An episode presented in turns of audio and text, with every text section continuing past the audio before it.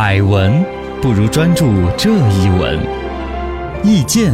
不如倾听这一见。一闻一见，看见新闻的深度。因为论坛论起来，当代神话故事南洋神车，你关注了吗？这个新闻出的当天，我们就在节目当中跟大家说了，是南阳市工商局方面现在已经做了一个回应，所谓加水就能跑到南阳神车，其实并没有正式的投产。而一个呢，之前传闻说政府投了40多个亿的资金，可能说让那个老板叫庞青年，他的搞的公司叫青年集团啊，然后他做的车呢，全是生产氢，用烧氢气的，那东西就跟氢字干上了，是这个事情呢，一个是官方已经出来澄清，40个亿没有投进去，二一个呢，这个企业方面出来澄清，这个车子没有投入生产。也没有下线，只是有一台样车。但就在这个样子，说实话对我来说都是对我的智商很大的一个侮辱，因为当时我还帮他说了一句话，因为真的在日本呢，国际上先进的对于氢气这种能源车的一种研究，其实导向的不是像这个庞青年庞老板搞的那种，说在一个车上面同时自己产氢气，自己在消灭燃烧氢气，是不是这个逻辑？在国际上主要的研究的方向呢，包括我当时看到，我因为一看这种新闻，我就去找这个新闻源头，是南洋人民日报当地官方报纸报道出来是怎么样？我一看官方报纸只字未提原理是什么，我就想可能是因为没有提原理，大家想到氢气的车烧出来产生水误解了的。当时我这么说的嘛，是，结果不是误解，人家真是这样的。人家真就搞了一个货车，这个货车主要的拉的货呢，就是他自己的反应堆，自己拉了一大缸水，300公斤的水装进去可以跑300公里。然后呢，这是一个神经病的一个产业。这个东西呢，反正现在他就已经说我要攻克这个难怪怎么样？国际上的主要攻克的方向是什么呢？是说这个氢气怎么用更有效的利用。你比如说，你可以把氢气燃烧产生热量，然后来这个直接那个产生能量。对，这就有一个转换的过程，从这个氢气的能源变成热能，热能再转成动能，能量守恒嘛。不，这个转换的过程其实损耗就很大的是。那可以现在有更急切的直接燃烧氢气，这个就是活塞推动嘛，就跟你燃烧，比如说以气和油的混合气体在那个里边产生的，这是一种模式。这种模式的话，它已经是通过燃烧，直接通过燃烧膨胀的动能，这样子损耗就要小一些了。是，这是现在的氢动力的这种能源。还有一种研究方向是直接把氢气和氧气结合的逆向那种实验呢，就是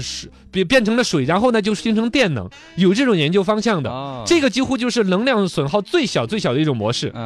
然后这种模式呢，据说是日本有研究出来的，是这样子一个，它整个你想氢气和氧气的结合只产生水，环境不污染，而一个能量的话是最小的这种损耗，是这样子的话就达到了很不错的在其他格式存在的氢能源的利用更好。我以为是这个，包括当时出来的第一篇比较权威的媒体的分析报道，采访的专家也是这样子理解的，我也就这么走了。但其实庞青年同志不是，庞青年就是他自己的一套，搞的是更神奇的。南洋神车真神还是假神，核心技术是关键。他这玩意儿现在出来的真神的就是车载水解制氢技术，原来是它的核心制氢技术也就是说相当于把瓶瓶罐罐来了一些可以产生氢气的，我们初中化学不就学了吗？什么东西加什么粉加什么水，这可以产生什么气体冒泡，它就是在自己车上装了董大的一个缸，装着水，然后呢把一种所谓它秘制的秘制配方，传男不传女一种独特的配方，加了13箱花椒了对，一种催化剂，放在那个水里面一泡就会冒泡，然后这个小量的冒的泡一收集就可以来产生动力，然后来是这推动它的这个氢。它这个企业就是一个生产氢动力的一个汽车的，它甚至在香港都有销售，国内很多城市也有用它的这个公交车。当然呢，南阳当地可能主要买它这个了。南阳当地引进这家企业的时候签了一个约束，叫当地的公交公司要买它是每年12个亿的车，就主要靠这个在产能都能把到。但是在这个逻辑下面，他又专门想到技术要突破，当地要搞一些新能源，整个新能源车现在是风口浪尖啊。对，从政府提倡到国际能源格局。就是占一笔。你想，如果能够产生一种，就是我们当年传说的撒泡尿都可以跑5公里那种，是吧？这政绩个多而且从政绩，从能源格局，你都想得到改变世界的格局。是现在网上已经传言了，欠庞青年同志5个诺贝尔奖，欠那么多一大堆，欠的是吧？这个集团反正。哎，我说的那么调侃哈，可能是因为我觉得我上次他侮辱了我的智商，我现在有过分的调侃。他这个企业，反正第一确实还不小的一个企业，这个人生意做得很大，在各很多不同的省份都染个不同的一些基地，搞过一些不同的投资。二一个呢，他这个人家还有湖北工业大学的专业教授团队也有跟进这个东西，叫合金制氢技术。但这个技术第一是存在的，也其实毫无技术含量嘛，对吧？只是它可能把这个制氢的效率有所提高。就算要弄出来这个技术嘛，也不是安在车上来制氢啊，是啊，神经病嘛！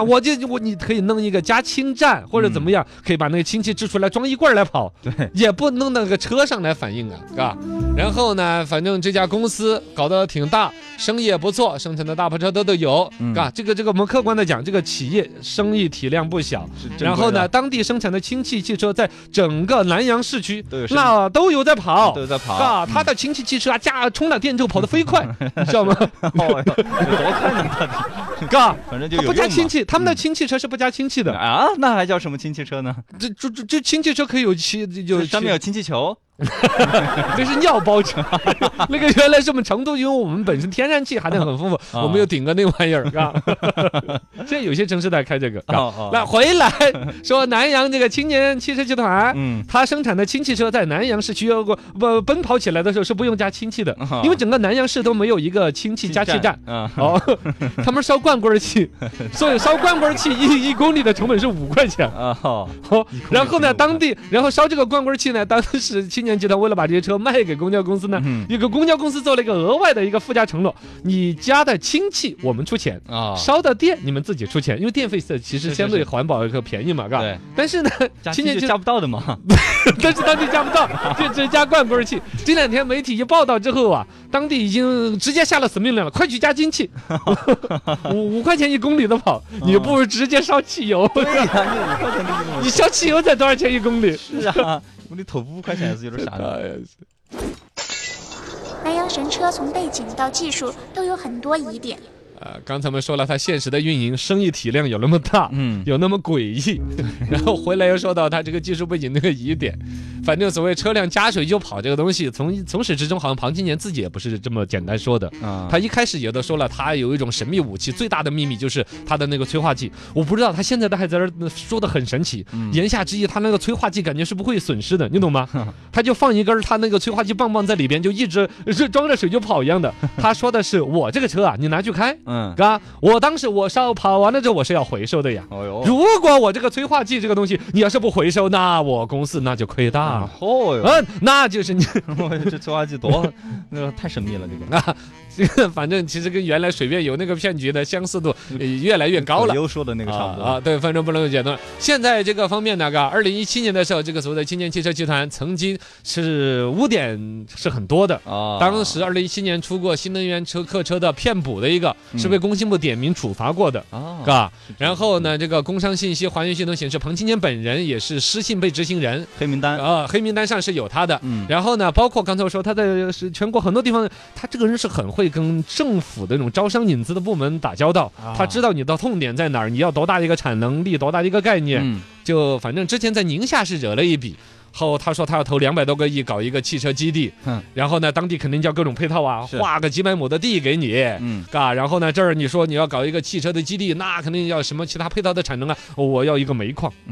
你是这么西餐为什么？不，你先划给我啊，这个你将来光是烧锅炉啊，这个当地人我们员工洗澡就要用好多煤，你咋不要个98呢？也可以啊，我这顶着都有规划的，到时候画张图纸嘛，纸上谈兵啊，这儿就是员工98，这儿是员工澡堂，这员工澡堂的煤是不是政府解决一下？这儿就画了个煤矿跟他，然后青年汽车集团就拥有了一个煤矿了呀，然后他就把这个煤矿拿来卖了，然后他就走了。然后那个汽车基地就没有，澡堂也没有建，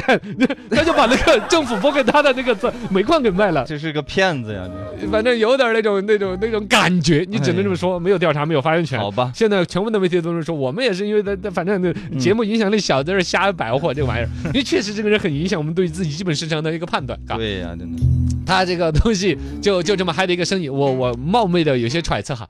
算了，不乱揣测。花纳税人钱的项目一定要经得住考验。说到这儿呢，又好像忍不住又得要说，因为他这个东西哈，首先到现在为止是没有花纳税人钱的，因为政府那个补贴那个政策不是说有40个亿的那个补贴是已经花进去了，政府的补贴，因为他生产了这么多那新能源车嘛，是跟国家的本身的大政方针，人家抓住了政策的风口浪尖，是实时的跟进了一些环保的项目，而且车在大街上跑啊，你南阳市自己没有加氢的站，你还跑加氢，这是你自己决策的问题啊，我跟你供应车啊，这个说得过去的，该有的补贴，一台氢气公交车的话，实际市面上销售220多万啊，人家只用190万就给当地供应了，190万供应的同时，然后呢，当地政府一台车补贴15万啊，中央财政好像对于环保方面也有补贴比有多少，算起来好几十万，实际到南阳政府手上好像只用花这个120多万就可以拿到这个车啊，还是不错了，是吧？然后呢，拿到这个车的这个生意，基本上逻辑，这一层的钱是你整个国家的这种环保能源新能源车的开发政策就这样子，我响应的政策的红利，现在你政策收紧了就收紧了，这说得过去的。但其实我隐约感觉他是很想要把他那个就是那个样车，你看这次拿给了南阳市的领导去做嘛，还点赞了开发呀，指指点点。其实所谓的传言当中的40个亿是现在庞青年这个企业极其需要的啊，也就真正他是准备要拿这一台样车，拿政府的40个亿来专门开发这个玩意儿，就自己车上面装着水撒泡尿，然后就跑这个事情。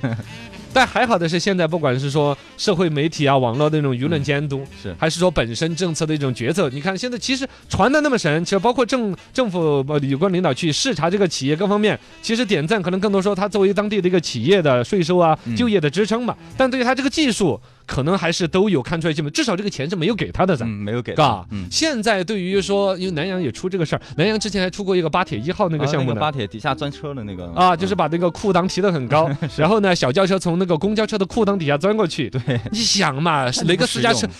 车愿意去钻那底下？愿意？那道路上面就不是。对，道路规划整个呢比修地铁还贵，弄完了之后